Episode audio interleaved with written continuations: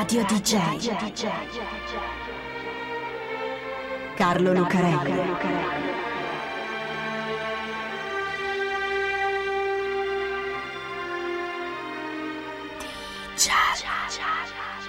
Carlo Lucarelli presenta Di Giallo, il radiodramma di Radio DJ. Salve a tutti, siete su Radio DJ. Sono Carlo Lucarelli e sono qui con Fabio B per raccontarvi le strane, inquietanti, incredibili storie di Di Giallo.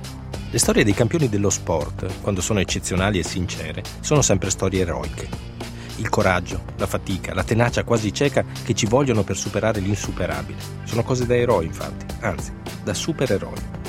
Però anche quando sono eroiche e sincere, che significa compiute soltanto col cuore, senza barare, senza doping, insomma, non sempre sono belle storie, anche se in certi casi, proprio per questo, sono ancora più eroiche. Ecco, questa è la storia di una di quelle, perché questa è la vera, incredibile ed eroica storia di un pugile che si chiama Johan Trollman. Quando Johan sale sul ring, per un momento, la gente smette di parlare. Non perché sia imponente, un colosso come Primo Carnera, che è alto quasi due metri e pesa 128 kg, con quel naso rotto e quel sorriso da bambino troppo cresciuto. E neanche perché sia una macchina da guerra, come sarà Mike Tyson, un peso massimo anche lui, con la testa lucida come un proiettile e negli occhi la rabbia omicida di un'infanzia nel ghetto di Bronzeville.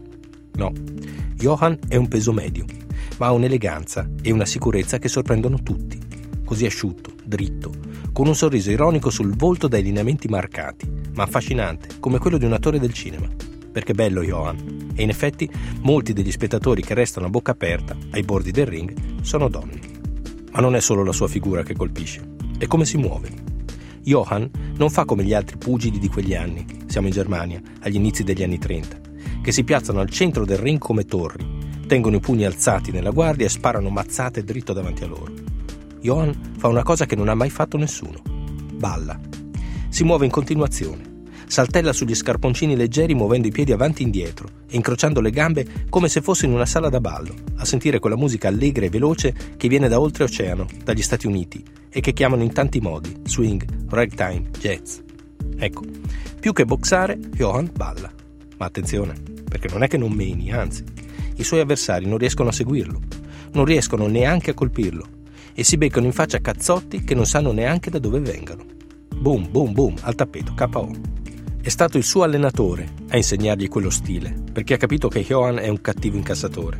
Uno stile che più avanti diventerà famoso. Sarà quello di Cassius Clay, o meglio, di Muhammad Ali e di tutto il pugilato moderno. Ma allora, in Europa, negli anni 30, lo fa soltanto lui. Bene, eccolo qua il nostro eroe.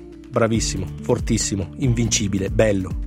Lo chiamano Ruchelie, che vuol dire albero, perché è dritto, elegante e bello proprio come un albero. Dopo ogni incontro vinto, se ne va con una bella ragazza e sembra destinato a puntare dritto al titolo tedesco dei pesi medi e poi, sicuramente, a quello mondiale.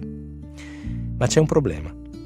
Perché Johann Wilhelm Trollmann è un giovane pugile tedesco di 26 anni, amatissimo da tutti, ma quella è appena diventata la Germania di Hitler. E lui è un Sinti, uno zingaro, e Ruchelie vuol dire albero, sì, ma in lingua romi. Ai nazisti lo sport piace hanno questa idea della purezza e della superiorità della razza, della gioventù, del sangue, per cui produrre giovani sani e robusti diventa un obiettivo essenziale del regime. E se si trattasse solo di questo, vabbè, passi. Ai nazisti piace il pugilato, perché tra quegli sport che devono produrre giovani sani e robusti è quello che più li addestra a combattere per vincere, di più annientare l'avversario. E con tutto il rispetto che si può avere o meno per la nobile arte della box, ecco che qui si comincia ad esagerare perché così il mondo diventa solo di quei giovani sani e robusti, che sono destinati a dominarlo, senza lasciare nessuno spazio a chi non è sano o robusto, peggio ancora se malato. Il programma T4 sterminerà in pochi anni più di 100.000 persone indegne di vivere perché malate. Peggio ancora se poi appartengono ad una razza inferiore. E qui andiamo oltre il T4, parliamo della Shoah e di tutto il resto. Così, quando nel 1933 i nazisti varano le leggi razziali di Norimberga, Ecco che il campione tedesco dei medio massimi, Eric Selig, si ritrova all'improvviso senza più il titolo, perché è ebreo e gli ebrei non possono fare sport agonistico, non possono vincere titoli e soprattutto non possono boxare. I nazisti gli dicono che lo ammazzano se lo vedono di nuovo con i guantoni. Così Eric se ne va in Francia e poi negli Stati Uniti dove continua la sua carriera fino ad arrivare sesto nella classifica dei pugili della sua categoria degli anni 30. Questo per dire che era bravo anche lui, Eric, ma per la Germania di allora aveva un problema. A disputarsi il titolo vacante, il 9 giugno 1933, sul ring allestito nella birreria Bock di Berlino, ci sono quelli più alti in classifica nella categoria dei medi. Un pugile massiccio e nervoso, dal volto segnato, rigido come una torre, che si chiama Adolf Witt, e il nostro Johann, dritto ed elegante, come un albero. Non c'è storia. Johann danza, gira attorno a Witt, schiva colpi e spara cazzotti come un cecchino appostato appunto su un albero. E al sesto round il povero Adolf crolla al tappeto. Ma c'è un problema. Ad assistere all'incontro c'è il presidente della federazione tedesca della box, Er Georg Radam, un nazista naturalmente, che ferma l'incontro e dice che non vale. Johann è uno zingaro, la box è per i tedeschi e a rigor di logica lui, su quel ring, neanche avrebbe dovuto salirci. Per cui via, pareggia i punti incontro nullo. Siamo ancora nel 1933. I nazisti hanno preso il potere da pochi mesi e non è che tutta la Germania è già pronta ad obbedire, soprattutto nel campo dello sport, della box in particolare dove le emozioni sono anche più forti della convenienza politica. Lo abbiamo già raccontato altre volte e lo faremo ancora. Così la gente si arrabbia e comincia ad urlare, insulta Herr Radam e si mette così male, si vede che la gente lo ama, quel pugile zingaro così elegante, così affascinante e soprattutto così bravo. Per cui va bene, lasciamo stare, ha vinto lui. Lì, in mezzo al ring, circondato dagli applausi e da tutta quella manifestazione d'amore che ha rovesciato un verdetto politico, Johann è così commosso che non può fare a meno di mettersi a piangere. Johann Trollmann, Ruckelie, è diventato il campione tedesco dei pesi medi, ma c'è un problema. Come è possibile che uno zingaro sia il campione dei pesi medi di una nazione di ariani? Non si può, infatti. E così Herr Radam ci pensa e tira fuori una scusa. Johann si è messo a piangere sul ring. Un pugile che piange come un bambino, peggio, come una femminuccia. E anche quel ballare mentre tira cazzotti non è una cosa virile, da pugile appunto. Quell'incontro non vale. È stato sporcato, ridicolizzato da quello spettacolo effeminato e pasticciato, più da teatro che da ring. Bisogna rifare tutto. Incontro annullato. Va bene, Vita aveva perso, per carità, e chi lo nega. Ma per l'onore della box tedesca bisogna rifare l'incontro. Johann deve sfidare un altro campione, ariano e tedesco, Gustav Eder. Eder non è un campione come Johann. Non è così bravo ed è anche più piccolo. E anche lì non ci sarebbe storia ma Herr Adam lo ha scelto apposta per dimostrare che gli ariani sono sempre più forti degli altri, perché ha in mente un altro trucco, Herr Adam. È un po' quello che succede alla musica jazz, al blues e allo swing ai tempi del nazismo. All'inizio non è che si possono proibire così, di colpo, cose che vanno di moda e che ancora parlano al cuore. Bisogna prendere le cose più alla lontana, rendergli la vita difficile. Così, gli uffici del ministro della propaganda vietano i toni bassi durante le esecuzioni dei brani, che per carità si possono fare, però con un tempo diverso, più veloce, senza lasciarsi andare agli assoli, senza alzarsi in piedi quando si suona e utilizzando strumenti della tradizione musicale tedesca come fanfare e ottoni. Ed ecco che così anche St. Louis Blues, Summertime o St. James Infirmary diventano una marcetta militare. Suonateli pure, se ci riuscite. E così anche per Johann.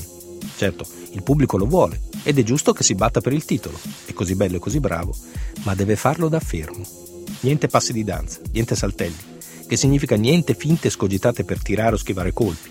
È box la sua, mica una polca. Ma no, niente di tutto questo. Proibito. Johan deve raggiungere il centro del ring e starci fermo come una torre a tirare cazzotti. A prenderli soprattutto, perché quello non è il suo modo di combattere. E legargli le gambe, a Ruchelie, è come legargli le mani. Ma se vuole combattere, se vuole il titolo, deve accettare le regole, altrimenti se solo gli vedono fare un saltellino, un passo un po' di lato, se solo gli vedono muovere i piedi che devono stare piantati per terra come radici, non solo lo squalificano per l'incontro e perde il titolo, ma gli tolgono anche la licenza da professionista e non può più boxare. Che fare? Johan ci pensa a lungo e poi accetta. Va bene. Incontrerà Eder secondo le nuove regole e starà ai patti. Herr Adam è contento, perché è ovvio che così limitato Johan Trollman, detto Rucchelie, si farà battere. Eder è un picchiatore, un fabbro dei guantoni. Johan, lo sanno tutti, è un pessimo incassatore. Finirà al tappeto e così torna tutto a posto. Ariano vince, Zingaro perde. Ma c'è un problema. Il 21 luglio del 1933 la birreria Bock è di nuovo affollata di gente che si accalca attorno al ring. Da una parte c'è Gustav Heder, pronto a combattere e a vincere. Quando ecco che arriva Johan. Ma c'è qualcosa di strano, molto strano. Ruchelie ha i capelli ricci e neri e anche la carnagione è un po' scura, ma adesso si è tinto, no, si è dipinto i capelli di un giallo sgargiante, tutti lisciati all'indietro, e si è coperto il torso nudo da pugile con uno spesso strato di farina bianca. È assurdo, è ridicolo, e infatti è la parodia dell'ariano bianco, una caricatura. È come se dicesse, eccomi, è così che mi volete? Devo essere così? Perché è sempre stato ironico Johan, anche sul ring, sempre con quel sorriso da presa in giro che stava dietro ogni cazzotto. La gente ride, infatti, e molti sicuramente hanno capito, e a molti di quelli che hanno capito, come Herr Adam, non piace. Johan sale sul ring, si piazza al centro del ring, è così che devo fare, è così che mi volete, e uno dietro l'altro si prende tutti i cazzotti che Eder gli tira, praticamente senza reagire, quasi senza coprirsi. Uno dopo l'altro, tutti quei colpi da fabbro sulla faccia, finché al quinto round non crolla il tappeto, KO. Gustav Heder ha vinto ed è un ariano adesso, il campione tedesco dei pesi medi. Ma così, in quel modo lì, sembra tutto un po' ridicolo, come in effetti è. Non è che Johan la passa liscia.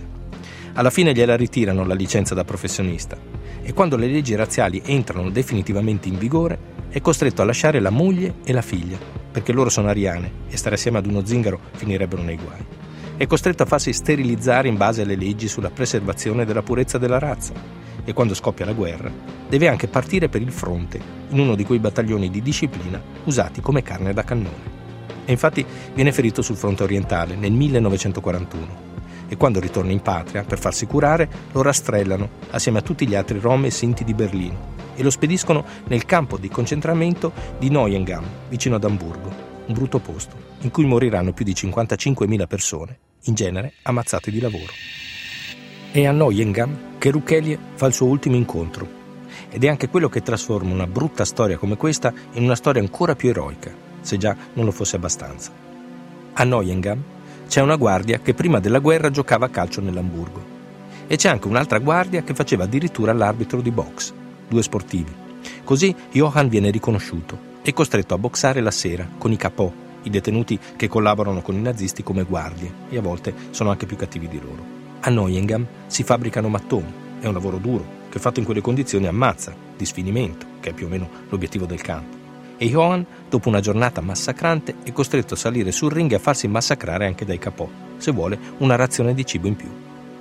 Un giorno però, ai primi di febbraio del 1943, Johan si trova davanti un capò che si chiama Emil Cornelius, un criminale comune, che siccome lo picchia anche male, e Johan non va al tappeto, si arrabbia e gli grida vai giù, zingaro. Beh, uno può sopportarle tutte nella vita, le umiliazioni, la perdita della famiglia, la guerra, anche la morte sempre più vicina. Però ad un certo punto c'è qualcosa, la classica goccia che fa traboccare il vaso e che ti fa dire adesso basta. E così, all'improvviso, il detenuto 721-1943 ritorna ad essere Johan Trullman, Ruchelie, l'albero che danza sul ring leggero ed elegante e micidiale, perché Cornelius neanche se ne accorge da dove vengono tutti quei cazzotti che Johan gli spara mentre gli balla attorno, finché non si prende un diretto in piena faccia e ci va lui, giù, al tappeto. Johan Trollman muore pochi giorni dopo, il 9 febbraio, ammazzato da Cornelius che lo porta in un campo e lo colpisce con un badile. Non è una bella storia, lo abbiamo detto, ma è forse per questo che è ancora più eroica. Radio DJ